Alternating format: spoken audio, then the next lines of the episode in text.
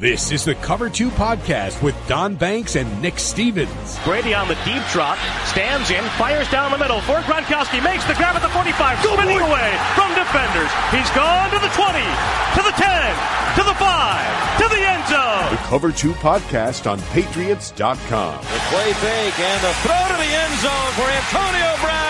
Touchdown, Pittsburgh. Nobody covers the NFL like the guys from Cover 2. Eight different receivers have caught a pass from Matt Ryan today. He's looking to throw again. Wide open, Julio Jones has it, and in the end zone, touchdown Falcons. Now, Don Banks and Nick Stevens.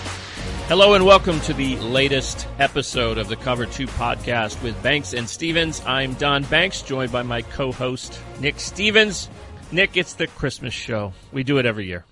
Don, This is the first time. it is most definitely the most wonderful time of the year, and might I say, as a grown adult male who loves non-family categories, two things very most in the world: football and Star Wars. Last weekend did not disappoint. wow, I guess you had a big, big old weekend for yourself. Yeah.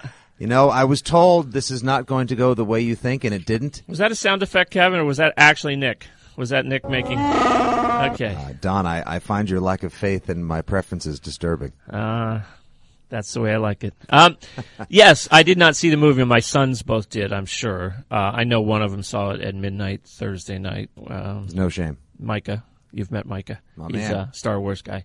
Uh, my oldest son Matt, I have not checked with, but I'm sure he's seen it three times already. Uh, but it was a great week for NFL football. You have to say we have some we have some talking points. I would. Um, I feel pretty comfortable. Yeah, there was a game Yeah. uh, with a team that calls where we record home base. Uh, I think there were some other good ones. There were. There were. Uh, is it hot takey? Is it too hot takeish for me to say that that's now the game of the year? We're going to get into that. I wanted to get your thoughts on that. I, I, I'm not going to disagree or agree right off the bat. I am going to tell everyone, um, just in a very few minutes, maybe about 10 minutes, we have a great guest this week, and I think it's an incredibly timely guest. Um, and I and I do try to uh, think of these things. But Jim Jim Daopoulos, the former NFL game official of 11 years in the league and then 12 years as the league's supervisor of officials, uh, is going to join us. He's now the rules analyst for ESPN and ESPN Monday Night Football. Uh, he's a great follow on Twitter if you don't already. He's at referee Jim D as in Daopoulos. Uh, Jim Daopoulos is going to join us in about 10 minutes. I, I just felt like it was a, the week to talk to someone who has been an NFL uh, game official um, and get their take on a number of controversies that exploded in week 15. Not just the Jesse James catch, uh, not just the Carolina uh, touchdown that was ruled no catch and then a butt cheek touchdown. Uh, I mean, we had On Seferian. Jenkins earlier with the pylon against Right. Jets Patriots as well, and the first down call in Oakland right. by a three by five. It's always why I keep a three by five in my back pocket. Yeah, I just I was glad he didn't pick his teeth with that Gene Steratore as soon as he made the ruling. You know, like because that might be in there. What he didn't have a ten dollar bill just to As a shame-free dad, we all know that that's what credit cards and keys are for. That was the. f- I I think I have seen it before. I I don't I don't remember when. I think I have seen the old slip of paper between the ball and the chain, but that was classic. So anyway, we have lots to talk about with Jim Daopoulos um, in just a few minutes here. But let's dive into the, you know the the, the Patriots Steelers and all things uh, coming out of that unbelievable um, turn of events. First of all, do, where does it? You're, you're you're Joe Pat's fan or uh, Nick Pat's fan. Uh, where does it rank in terms of epic regular season games in the Brady Belichick era? I would say I'm not going to disagree with Tom Brady that that was maybe one of the most emotional. He said it was the most emotional regular season game of his career. Most emotional regular season game. In terms of all-time Patriots regular season games, I mean it's an instant top 10. I tweeted out right I, before I the think game. it's top three. It's got to be top, 5. I All right, uh, sold. Okay, top five. I'll We've say just top negotiated. top five. Okay, fine, good, sold. I would say definitely top five Patriots regular season games. I tweeted out right before the game. Something tells me this is going to be an NFL Films instant classic. Yeah. and then I was happily rewarded. Uh, by the way, who did, faith. Who did you, oh your face, huh? Who did you pick again? Who did you pick again? The the Patriots. Yeah, and who did I pick? Patriots. Yeah, right. And listen, look, Thank look you. at the way everything. You can step down. No further questions. But yeah, Eh. Anyway, Uh, um, everything was the just the last five minutes that the game went like this. Pittsburgh seemingly has it in hand. Somehow they find a way to mismanage the clock in Some- possession. somehow. they Steelers it up because they're staring down the goat on the other side. They give it to him with two thirty one. Worst case scenario yep. And then Brady doesn't throw the the finality ball, but it gets tipped in the direction of a Steeler, who drops the almost interception. And Romo says that's the worst thing that could have happened to this guy because Brady will make them pay. Yeah. And then Pittsburgh does an amazing Security blanket, in other words. Yeah, I said that. There's Tony. Pittsburgh does this Thanks, Tony. amazing thing. Thank you, Mr. Romo. Great calls in the game, by the way. Pittsburgh does this amazing thing where they decide uh, to employ single man coverage on um, the greatest tight end ever, who proceeds to base. I mean, I almost would argue it was half man coverage. Right. Well, I Uh, mean, a, a five foot not a- nine man on Gronk is actually like a half man coverage. not not a full man coverage. why I, I can't even why why Unfathomable. Pittsburgh didn't say we're going to make Kenny Britt or Brandin Cooks beat us is beyond me. And then Brady scores and 56 seconds left, and now you're going to win. But then Jordan Richards, who I, I believe I I would if I were Belichick, the uh, the king of the the Ice King stare I would have given him that says, "Yeah, coach, I'll walk home." I mean, he should have walked home from Pittsburgh for whiffing on Schuster. I'm guessing On that pass. 69 yard uh, first down pass to Juju Smith Schuster that you were not repeating his name uh, incessantly Oh. as he. There were four and seven letter words flying around the basement of my in law's house that'll tell you otherwise. I, I had a feeling you We weren't took out yelling, McCourty, too, Don. Juju, Juju. you you were probably I saw I saw the play develop and I was like, "That's trouble. That's going to get them two passes away from field goal range." right.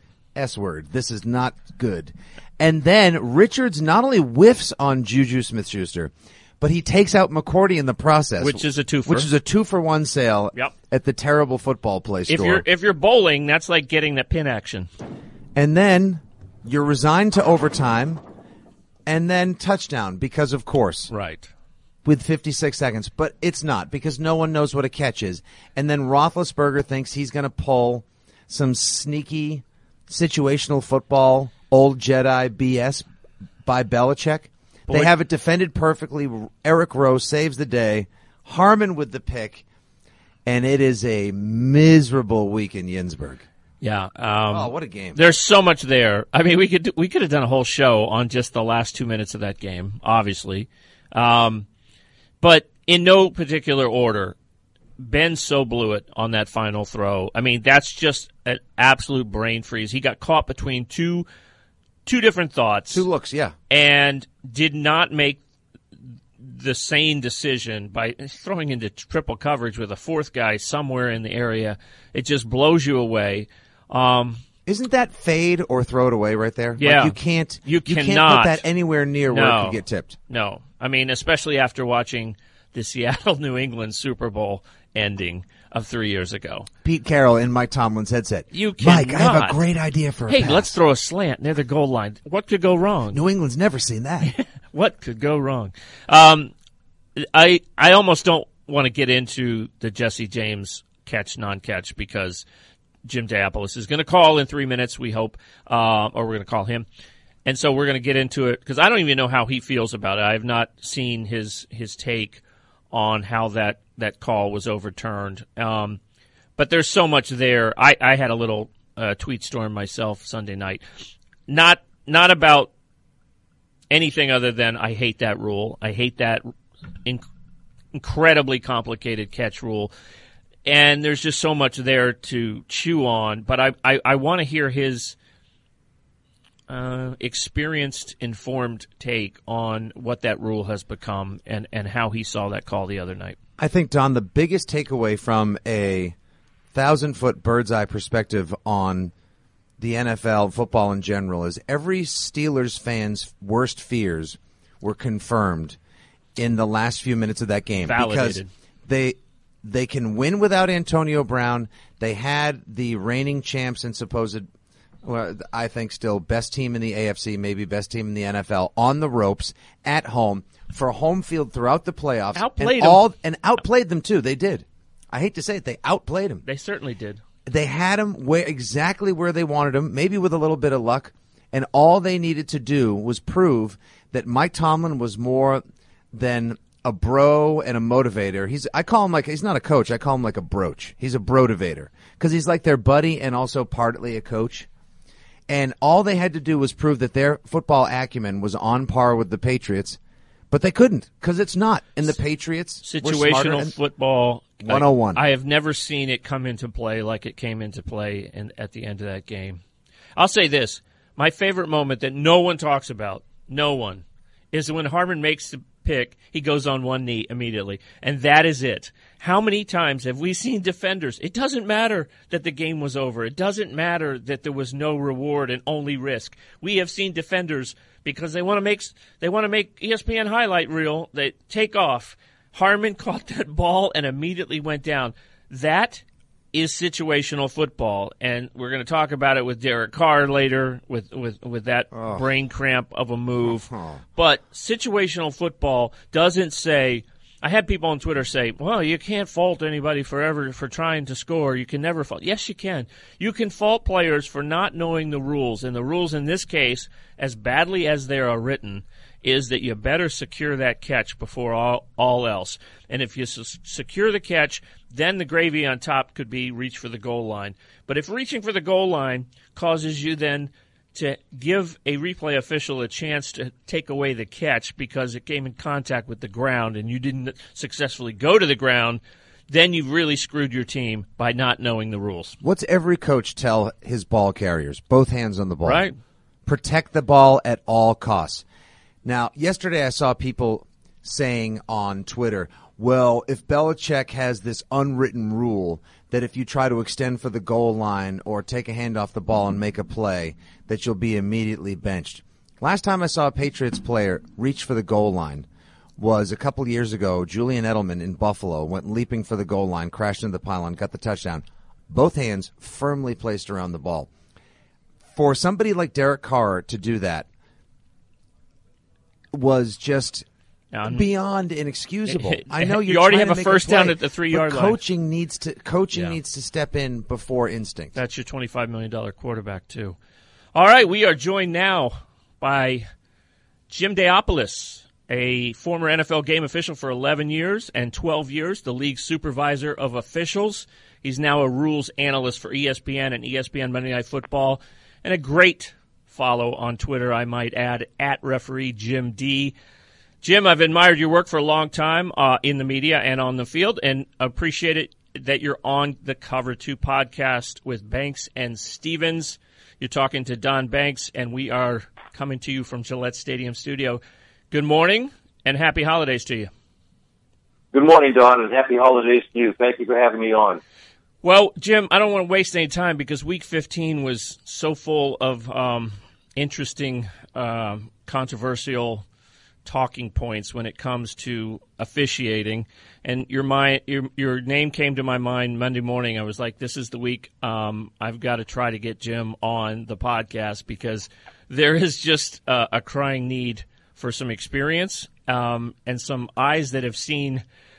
a little bit of what has tra- what transpired in Week 15 and give us some perspective. We have to start. Um, we are we are on Patriots.com, so we have to start with the ending of that Steelers Patriots game. I have to admit, I don't know your take on the overturned Jesse James touchdown catch, uh, non-catch at this point, but I want to find out on our podcast when you saw the catch live as honest as you can be, when you saw it live, did you think touchdown? Did you think there's going to be trouble on that replay review? Don, to be quite honest, I thought there was going to be a question because anytime a player is going to the ground to uh, secure the possession of the football, there's always a question in an official's mind. Uh, I thought the officials handled it exactly the way they needed to handle it on the field. Uh, you know, the eye test, you know, made them think that this ball was, was a completed catch. But as I said, anytime that player goes to the ground to complete the catch, we really need to take a closer look at it because they've made the rule pretty simple, pretty simple and pretty clear. They've said if you're going to the ground, hold on to the football. And, and basically, once you looked at that play, and and one of the problems that we have now in the National Football League is is with a high definition of instant replay. And and you're going to micromanage this game. You're going to micromanage these catches. And when you look at this play, as Jesse James is going to the ground, he loses possession of the football right away. I don't care that he had a knee down or he was stretching for the end zone. He's going to the ground as he's stretching, as he goes to the ground and he stretches for the for the end zone. The ball comes loose and it contacts the ground. Easy call for the officials uh, in the replay booth, and basically by rule is the exact correct call. I want to ask you. You mentioned the eye test. Um, obviously, if you were listening to CBS broadcast, Tony Romo, Jim Nantz, for the longest time, and I'm not faulting them, and I'm not trying to absolve them. For the longest time, they were like, "Oh, this is easy. This is a touchdown." The fact that the eye test is still, you know, what fans, the media, the game announcers, the vast majority of us are are using in this case, is the eye test, which we grew up knowing what a what a touchdown, what a catch looked like with the eye test. Is there a problem in that it's now can be so dramatically different when you get that high definition replay that the league has a problem in just that even if I believe they called that completely correctly by the rule book. I, I hate the I hate the catch rule the way it is currently constructed because I believe it's so there's such a divergence from the eye test. It, do you still see a problem in that the eye test and what we see and what ends up being the call can be so dramatically different? You know, Don, in the office when we worked up in uh, New York, uh, you know, we used to talk about it, not the eye test. Our our perception was the 50 drunks in the bar. Right. What did they think it was? Because they're usually pretty correct on, on the call. But, you know, in, in all actuality, you know, we've looked at this for a number of years, going back all the way to Calvin Johnson's uh, catch uh, through Dez Bryant's situation. Uh, you, you look at all these catches, and, and what you're trying to do is get consistency. And what the league has tried to do is make it simple, make it very easy to to officiate. Uh, you know, without saying if if the rule didn't say going to the ground and holding on to the football, then you start to put too many variables into it, and then you start looking for different things. You know, so basically, they've tried to say to the players, hold on to the football. You know, that's the bottom line. If you're going to be a professional football player, you're going to be a receiver, catch the ball, hold on to it, and don't lose control of the ball as you go into the ground. They've tried to make it simple. They've tried to make it easy, and it still seems to be, uh, you know, it, it still gets confusing, confusing to uh, individuals as they as they watch the game. Jim, this is Nick Stevens, Don's co-host. I wanted to ask you about uh, replay and what you think it has done for the game. Do you think that replay? You said earlier, used the phrase micromanage, and I think now that replay, we go frame by frame to milliseconds of play. It, you really couldn't see Jesse James with the naked eye at first glance drop the ball, but upon replay, slowing it down, we were able to see he definitely clearly lost possession and it was unquestionably not a catch according to the rules. Do you think replay has done more good than harm for the game? And if we're using replay this much, do you think we should go further with technology so that we have as Belichick has suggested, cameras on pylons? And should we have uh, more scientific ways of judging what is or is not a first down than maybe uh, an index card pulled out of the referee's back pocket? yeah, that's a great question. And, you know, I, I've had the opportunity to work in the National Football League before replay was involved and after replay was uh, included in the uh, officiating uh, mechanics. Um, I think replay is a tremendous uh, officiating tool. It helps correct correctable errors. Uh, it does pretty much what they expect it to do. My concern right now is they're trying to make it do more than it necessarily has to do. I believe New York feels that this game can be officiated uh, kind of like a video game up in New York, and and that's just just wrong. I think you you hire officials you put the best officials out there to make the calls. Are they going to make mistakes? Absolutely, they make mistakes. Players make mistakes. Coaches make mistakes. We put so much emphasis in the National Football League for uh, hundred percent perfection. We don't demand this of baseball. We don't demand it of basketball or hockey, but we demand it of the National Football League and the officials of the National Football League. And, and it's just the nature of the game. So we put so much pressure on the officials that the league is trying to do something to to make this game perfect, and it's just not a perfect game. I, I really like instant replay. I like what the uh, the college game does with it, where they're looking at more plays. I agree with Bill that if you're going to have it, use it. You know, why would you use it on certain plays and not use it on other plays? Uh, I've been an advocate of using it uh, for hits on defenseless players, but again, the the league is uh, trying to limit their use of it. So, you know, kind of a long answer to your question. I, I like replay. Uh, I'm just afraid of where it's going right now. Jim, you know, and I agree. I think replay uh, clearly is not going anywhere. So um, the issue for a lot of people, even isn't how the rule is written on the catch, is that the replay review process and the judgments, and there are some subjective judgments to be made on possession that they've not been consistent. And I'm not asking you to take on perhaps a former colleague in Alberto Riveron, but he's made calls this year in New York on replay review that his predecessors, Dean Blandino, Mike, Mike Pereira, Pereira, did not support and agree with. I just wondered your take on whether there is an issue in terms of the replay review process and the judgments coming from that.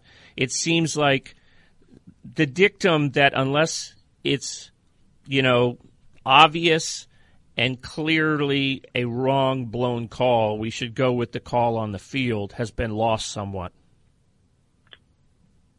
Another great point, and you use two words that are so uh, important in replay: clear and obvious. And you know, uh, Al's got a very difficult job up there. I'm still confused as to why they moved the replay up to uh, New York. Uh, I've always been of the opinion that if you've got officials on the field making the calls and replay officials in the booth making the calls, if you don't have the confidence in them, why even have them out there? Why bring it all the way to New York?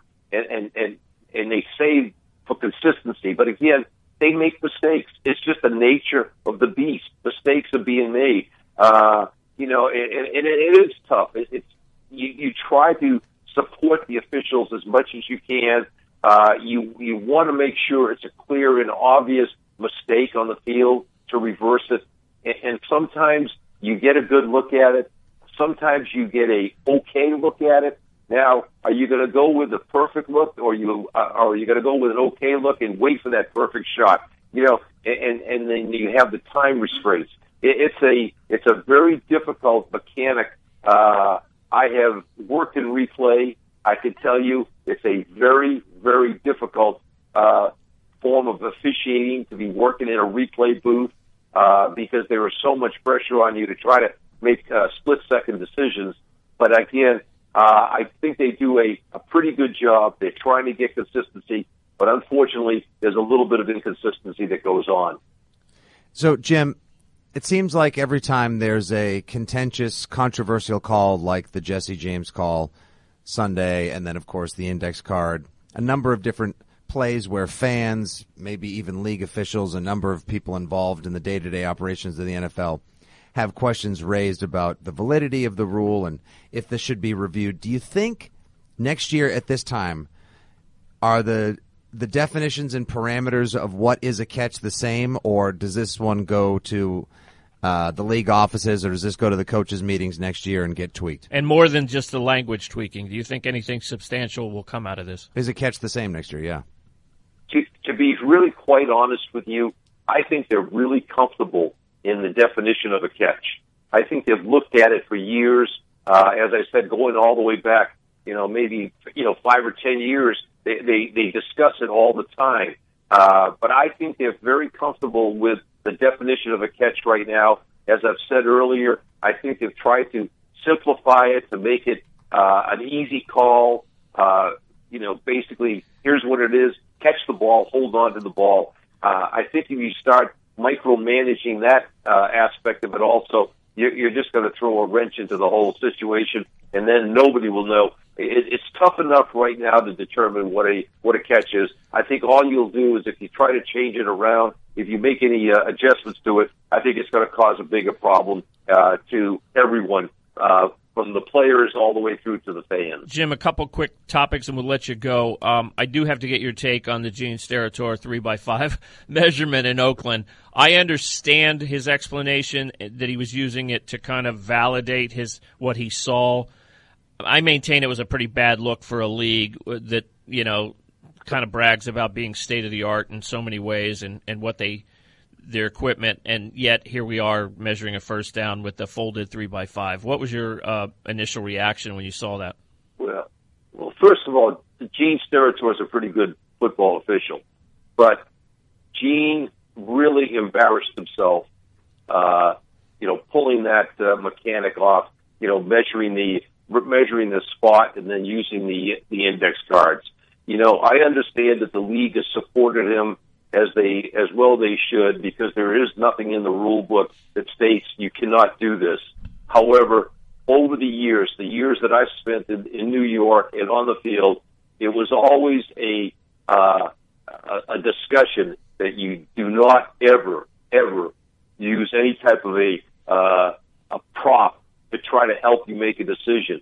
You use the eye test, and, and he had it. He, you know, if he said that he had the decision made. Why would you do that? Embarrass yourself, embarrass the league, uh, you know, upset uh, Coach Del Rio, uh, and, and, and well deserved. You know, again, you don't come out with a, uh, a smirk on your face, you know, in that type of situation. It was just very unprofessional. And, and it's a situation, we all know that uh, forward progress is a non-exact science. Exactly. The, the runner goes into that line, and it's a mass of humanity. And the end men, the down judge and the line judge, have got to make a determination of how far, how far forward did that ball go, and without even seeing the ball. So it, it's a guesstimate uh, on their part.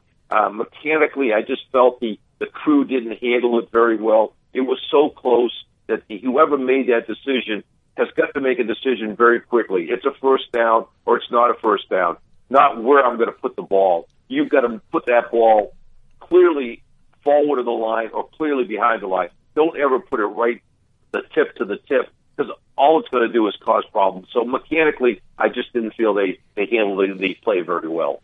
Jim, if there's anybody we'd like to hear from in terms of rules you'd like to see installed or changed, it would be you. So that's my question. Are there any current rules or is there a lack of rules that you would like to see changed or initiated? For me, I'd like to see targeting the way that it's used in college football brought to the NFL because I'm advocating for greater player safety, we'll say.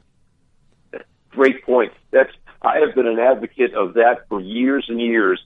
You know, you put the the referee in a position who's probably 10 or 15 yards behind the the line or 15 or 20 yards behind the line of scrimmage behind the right shoulder of the quarterback. Now he's got to make a determination if that defensive right end is coming in. If he hits the quarterback, does he hit him with his mask? Does he hit him with his, the, the crown of his helmet? Does he hit him in the chest? Does he hit him in the chin or in the helmet? And he's got to make a split second decision from a from an angle that's almost impossible. Why not use the technology that you have as they do in college and and, and start penalizing these guys because you've got to protect these these defenseless players. And I think college does a great job uh, with their targeting rule, the way they are able to review it, the way, they're able to uh, initiate a uh, a targeting call, you know, from the stands or from the replay booth. So I, I would love to see that. I mean, again, the league has the technology. Why not utilize it instead of uh, having the uh, referee have to guess at some of these calls? Because it is a very difficult call for the referee at that angle that he's he's got to look and, and see if the quarterback is being uh, hit or targeted. Last thing, Jim, and you can answer these in ten seconds or less.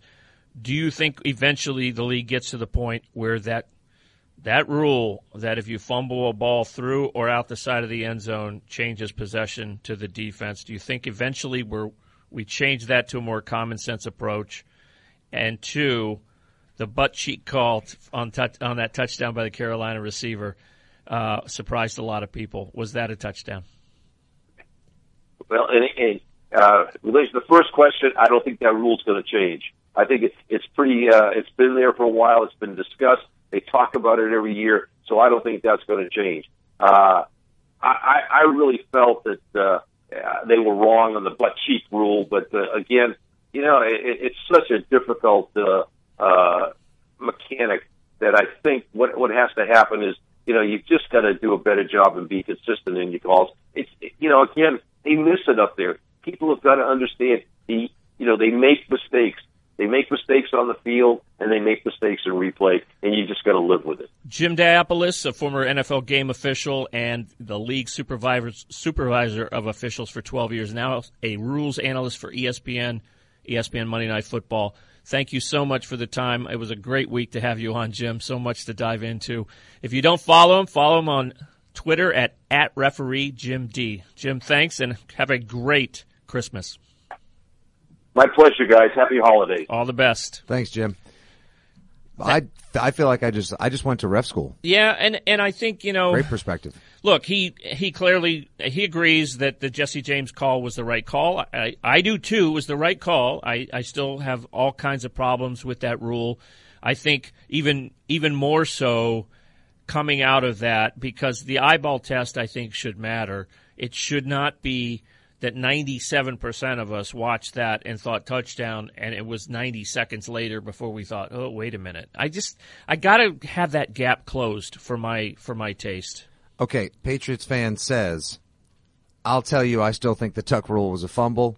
I saw the Jesse James replay. You, the second I saw it, the not replay, a not a catch. The second I saw the replay, yeah, yeah, okay. Second I saw the replay, not a catch. But because uh, I, as we've now come to understand the rule by its definition and parameters established now, plus we've got precedent as I with saw, other catches that were actually, I think, less controversial or or less questionable. Right. I as I saw the replays, maybe maybe not the first replay, but as I saw the multiple replays, I'm like, yep, they got they got it right by the by the way the rule is written.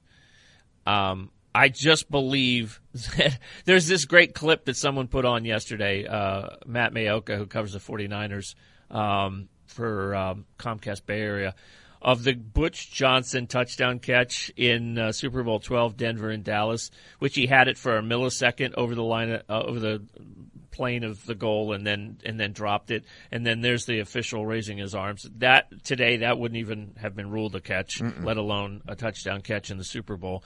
But I just think the gap is still too huge in what we see live and then replay shows us. I think that's that's not that's not a good thing for the league to have Tony Dungy, to have Mike Tomlin, everyone still saying, I really don't know what a catch is. I really don't, you know, I, I really don't see a catch and have confidence in it until I see multiple replays. Okay, so what is it going to take for all of us to have unilaterally an understanding of what is and isn't a catch? Do we have to like? I I would take the ground out of it, but I mean the ground was never involved until the Bert Emanuel catch in '99. But I know that's probably wishful thinking. Um, but because be to be honest, there's still so much interpretation into, you know, loss of possession, uh, one man's loss of possession is not necessarily another. Another time it gets called that he didn't lose possession. He had his hands semi underneath it. It's just really, it's there's a lot of wiggle room in there uh, for the replay official to back up his call with whatever you know, whatever he can say. He saw this and put it out there like it's ironclad, and then and 47 percent will say I saw something completely different. Yeah, it's the it's that wiggle room. It's the ability to interpret. I guess that still adds a little humanity to the game, but that also is going to continue to create controversy. Well, I think one of the problems the league has, and, and, and they're not going to say it because it's going to be undercutting their man, but Alberto Riveron has not had a good year in the New York replay review booth. He just hasn't. Um, I don't know how many times his two predecessors, Mike Pereira and Blandino, have – totally gone 180 degrees that he blew the call. And could you tell me, Don, real quick, or, and for the audience, was did Dean Blandino resign or was he replaced?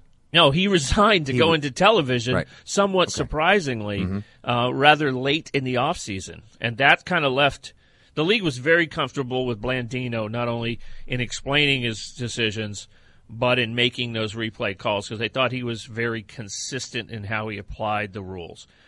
Riveron has not had a very consistent year. Um, you know, we can go all the way back to the um, Austin Seferian Jenkins touchdown call, Pats Jets.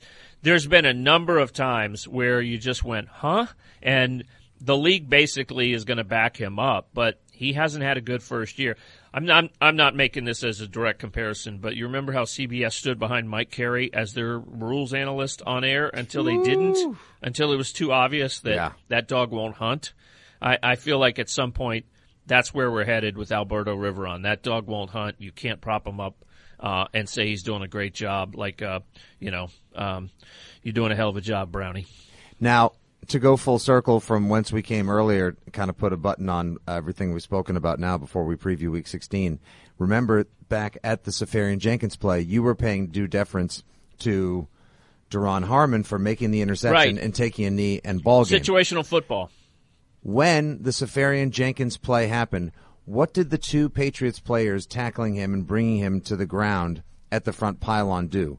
Turn to the referee And pointed, let yeah. him know, Yeah, they- as if they'd practiced that. And if there was any indiscretion whatsoever, if there's any question about the play, they knew the rule better than not only the Jets, but it seemed the referees at But the, the, refs ruled it a touchdown, and then it got overruled on Right. replay. when New York had a chance to take so a in, in essence, they didn't sell the refs. They might have sold the replay review.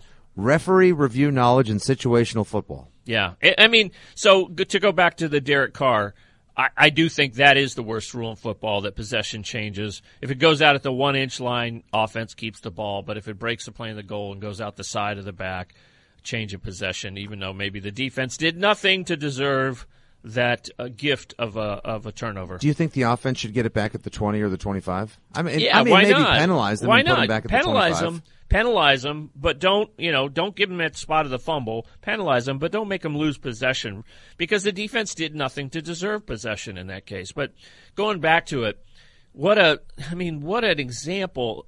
We already had the Jesse James uh, example, and my problem with him was if that's the way the rule is going to be called, you have to know as a player nothing supersedes you making that catch and it being ruled a catch. So you have to take care of the football first. That's priority number one. And then, and only then, if you're absolutely certain you're, what you've done is going to constitute a catch, then go ahead and try to get the ball into the end zone. But what Carr did, without really a prayer, is so mind-bogglingly stupid. He risked he threw that whole game away for his team when he had a first down at the three yard line. Um, again, there are some teams that teach situational football and other teams that don't. And the people who say you can't hold a player accountable for trying to score a touchdown are completely and utterly wrong in my book. Makes me think that uh, the sort of uh, Monty Python and the Holy Grail bring out your dead cart. I'm not dead. For coach. I'm not dead yet. Oh, That's Jack ne- Del Rio. you're nearly dead. You're nearly dead. You're dead now. Uh, I'm feeling I- quite better. I think that cart uh, may be growing after this past week, these past couple weeks. I might might be like I think I Let's do a pour- whole show in Monty Python voice I'm fine with that. one week. That would be fun.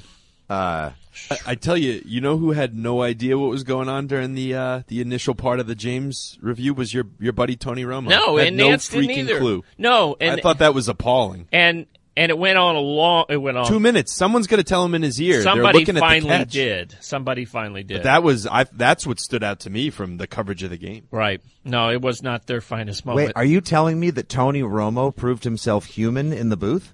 Because I thought he was having the perfect season. He, he's ninety nine point eight percent. All I could think of listening to him was And here he is, having the time of his life. I think he and Sergio should grab beers at the Super He Bowl. was I think not that'd be a having nice the time. pick. They of might. his wa- life. They may just want to do that. not having the time of his life at Boy. that moment. But But every but everything else though about that game, when Matt Hasselbeck's telling us last week ESPN's going to be doing the countdown before that, all the hype, all the clicks, everything pointed towards that game, and uh, you know. Seattle and Houston, thanks for giving us a great game earlier this year. Russell Wilson versus Deshaun Watson in the Pacific Northwest. A couple other real barn burners and great rewatches, but uh, That was the 2017 Probably was for what was on the line. Yeah. You know, Oh. number, number one seed. Yeah, I think it would have to be two heavyweights, um, two Super Bowl multiple ring quarterbacks. Um, another big game out west, though, although it turned into a dog, was was that Rams Seahawks. Now, Indictment of the Seattle injuries or Rams asserting themselves? I think both. I think Yeah. both. I mean, again, it was a changing the guard moment. Uh, torches passed, but what I said at the beginning of the season was I thought this was Seattle's last best shot um, to, to get another ring. Their window was clearly closing. Um, they didn't. They didn't really get it done because injuries wiped out that defense. But it's not a total rebuild or reboot to me because Russell Wilson's still there. But clearly, that defense has aged, and they're going to have to start supplementing that defense. So, to me, the team that we knew as Pete Carroll's Seahawks from 12 to this year, that team's over. That that window closed. The Rams are clearly the ascending power, um, but I just didn't expect what 42 to seven, 42 Yeah. to seven. I think the I think the use of words Pete Carroll may have to start supplementing that defense may have been a little questionable. Okay, he's 66. It happens. It happens. Um, The uh, the the time of the Legion of Boom. Listen, hey, if Richard Sherman, Yeah. and Cam Cam, Chancellor. Chancellor. and Earl and Irvin. Thomas were all healthy and on the field, then I think that defense would still be as formidable. KJ Yeah. Wright, Cliff Avril, Bobby Wagner, Avril, I'm sorry, that's who I and Michael thinking Bennett. Bruce Irvin used to, you know, Irvin's was there. He went to Oakland, Yep. but they're not. trying to they're hurt. They're older. There's a greater chance of getting hurt, so they're going to have to add some youth, and the, that defense will drastically change. The other story I think um, was unavoidable. Obviously, it broke Friday night. It got more intense Sunday morning with a story that Sports Illustrated, my former employee, broke, um, kind of detailing the mess in Carolina involving longtime owner Jerry Richardson, 81 years old, uh, accused of workplace misconduct. I love that. That's that's as vanilla as you can go. Workplace misconduct. That takes that's a huge umbrella to to throw up. Um, in reality, reportedly for at least four settlements for either sexual harassment in the office uh, or um, what I guess racial harassment in one case. So what a, what an giant embarrassment for the NFL uh, is brewing there because Jerry Richardson basically in an admission that their story was right, has already said he's going to sell the team. So it's not that far from Donald Sterling being the league saying you're going to do the right thing, Jerry, uh, and not go through this and drag the league through it. The potential ownership group, though, is kind of dynamite. Oh, that's just garbage. Come on, It's not happening. Steph, Steph Curry. It's not Kaepernick. Yeah, I'm due back on planet Earth now. I, I- they're not making Diddy. Diddy, an owner. He's got money though. Don. and you think they're going to let Colin Kaepernick be a co-owner? no, but yeah. I do, do I think that Di- they would let Diddy? I mean, he can put five hundred million dollars down. Wake up and smell the herbal tea. It's not Oh, happening. but do we need just another member of the old what do you think? The good old boys club. Of course, when Jerry gonna- when Jerry Jones stands up and says he's a great man right off the bat. Here's my question, Nick: Where in in all of these stories, obviously that have broke in the last two months in terms of se- sexual harassment, one has always spawned multiple other headlines. Everyone in the NFL has to be braced for where are the other potential headlines now. Carolina was first. Are there no other organizations where there potentially have been settlements kept quiet um, that could come out? I just there wonder. could be dozens at this point. I just wonder where the league is is next going to take a hit in terms of this particular um, movement, I guess, and, and, and the headlines that have followed. Uh, because Jerry Richardson, um, boy, if you'd have given me a list of five potential places this could have happened, I honestly wouldn't have Jerry Richardson on the list. There are other places I could guess, but it's interesting if where if there are other shoes out there to drop on this front, the league could have a real problem, especially when you combine it with the se- sexual harassment that reportedly went on at NFL Network. Uh, yeah, right. The network's having issues now. A team, an, a prominent owner is going to have to sell because of workplace misconduct. A weird week for Carolina too. Controversial call in the end zone. Right. Cam's had his issues all week. Now the owner is has has to sell. And But a huge this win. is a team and a huge win, and they're going to the playoffs. Cam Newton caught on tape saying, "Watch this," kind of bragging to somebody. That was then- funny, though. It is kind. no, the it, Clay Matthews moment. it is kind of funny. He said, "Oh, you watching film? yeah. Okay, watch this." and then and then boom, they they do a fake wheel route Yeah. instead of the wheel route. Right. That was actually kind of priceless. That was kind of that was- NFL it was pretty slick, but Yeah, it's a it was a it was a uh, it was a, a juxtaposition week in Carolina with all that going on. The team continuing to prosper, and don't forget, a new owner means the GM and the coach now their their their jobs are up in the air. If there's a new owner, there could be a new coach, a new GM. Okay, so looking towards Week 16, Don, who do you see grabbing their share of the postseason pie, and who do you see, shall we say, uh, Derek carring the ball on the pylon? Well, let's let's recap. I I see 17, 17 teams still in legit contention. I am not counting the six and eight Raiders uh, or the six and eight Dolphins. Sorry, um, but I see five spots clinched, seven spots still to be clinched, and no one, by the way, has clinched a seed, a playoff seed yet. So I am look. I think teams like the Rams.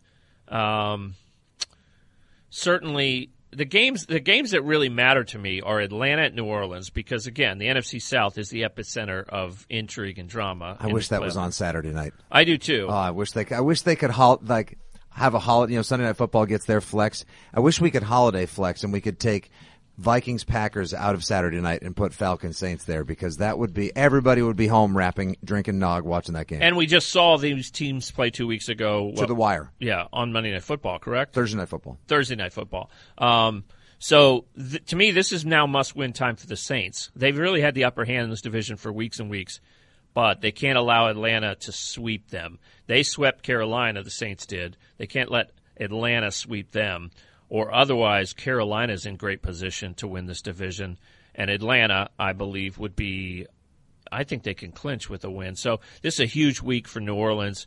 Uh, Atlanta's not dead if they lose this game, but that means they've got to beat Carolina in the last week of the season, and that's um, not an easy call either. The other good game I think is Rams at Tennessee. The Titans, I'm sorry, I would not be shocked if they completely collapse and get to eight and eight and out of the playoffs. Uh, from eight and four just a few weeks ago, they're just not a good football team. They don't beat the teams like they were supposed to beat the teams we're gonna, we're supposed to beat, and they just have nothing going offensively to the point where even one of the receivers has now called their offense predictable and says we should let Mariota just run the offense from the line of scrimmage. They should just let him go. Put him in a two-minute read option offense. I've read social media, Don, where uh, Titans fans have said, "We suck. Yeah. This team is not fun to watch, and we don't think it's going Staggering. anywhere. And the season is the season is a loss." Look, they went out to San Francisco, and I, I, I don't think that we should sleep on an obvious another obvious storyline: the as- ascendance of Jimmy G. oh Jimmy. they may never lose again. The He's 49ers. five and zero. He's never lost as a starter. They may never lose again. Unbelievable. Well, you know, it's not a great slate this week. I'll give you that. But I, I do think that Jacksonville San Francisco game, because, you know, they just knocked off Tennessee at home. And if they knocked off Jacksonville, um, then, you know, that's a team that everybody's going to jump on for the playoffs for next year, the 49ers. Oh boy, Patriots and Steelers have to both win out to keep their first and second slots in the AFC. It could be the Cowboys. It could even still be the Lions in the NFC. Yep. And you've got, of course, Chargers, Falcons, Saints jockeying as well. The Seahawks aren't dead yet, but I'm not giving them much of a chance. All right, so but but let's put Baltimore in the playoffs. We know I think they've, that's- they've got two home, they've got two easy games. They've got Colts and Browns. No, If you Colts. can't if you can't beat the Colts this week, you don't belong. But I do think they will. The Ravens are going to the. But let me ask you this: Who's the last AFC playoff team? Is it eight and six Buffalo or eight and six Tennessee? Does That's someone my have tough to call. get it? Someone is going to have to get it. I checked with the league, and, and there has to be six. They can't. teams. Can't. What What if this year we had seven NFC teams No, and five I, AFC? I got a ruling from the league office. It's got to be six and six. I actually think Tennessee is going to lose this week um, against the Rams at home, but then they have they have Jacksonville the next week, right?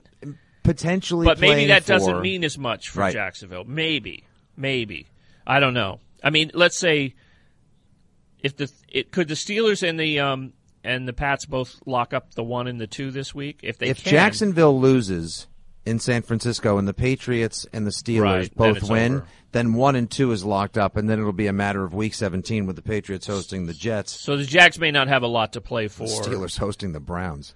But So- that that's what's intriguing to me. I mean, let's let's not sleep on this. Bills' long playoff drought could end. I think. Well, I think it's going to be the. I think it's going to be the Bills You think they beat the Dolphins in Miami next Yep. week? I got the Bills. Is that it? I got. I'll go Bills Ravens because Okay. the, the I'll go Bills Ravens too The because I think Chargers the just lost Hunter Henry. No, the Chargers are done. They had one. They had one game to prove that all their work was leading to this, and they choked. Disaster. As I've said before, I'll say it again. Philip Rivers in a big game setting, just good enough to get you beat.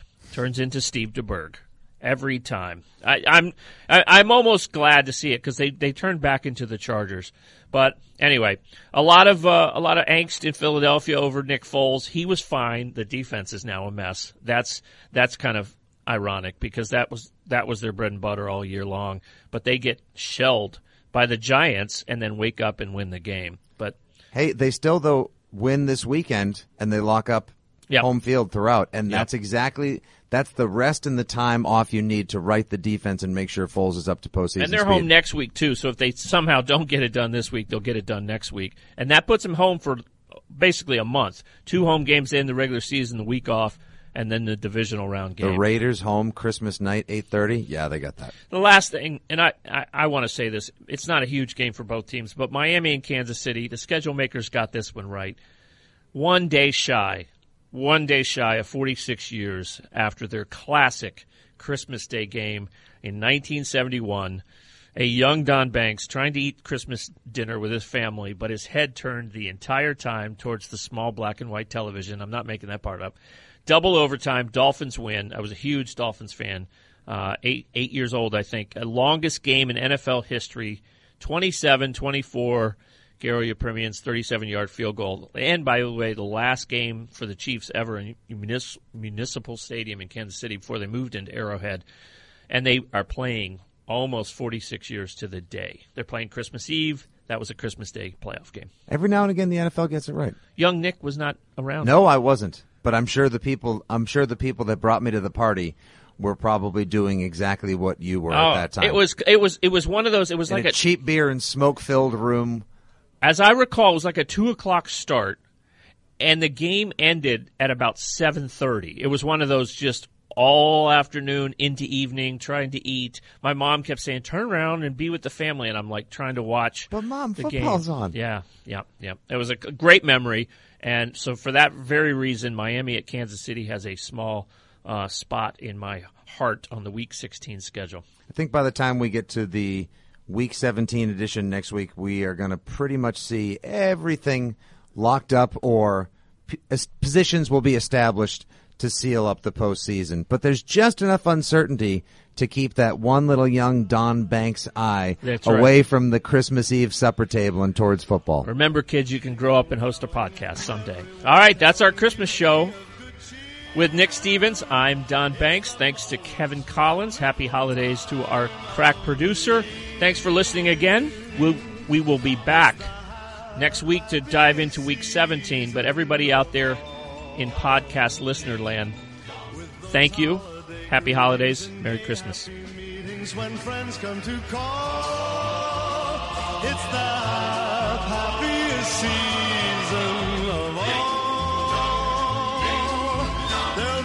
Parties for hosting, marshmallows for toasting, and caroling out in the snow. There'll be scary ghost stories, tales. Thank you for downloading the Cover 2 podcast from Patriots.com. Second and goal to go from the two. Toss sweep right for James White. Cuts it under the right arm. Cuts it upfield. Driving forward. Diving to the goal line. It's a touchdown. And a title for the Patriots. Can't believe it. They have completed the greatest comeback in Super Bowl history. Log on to Patriots.com anytime for more news and more podcasts covering your favorite team and all things NFL.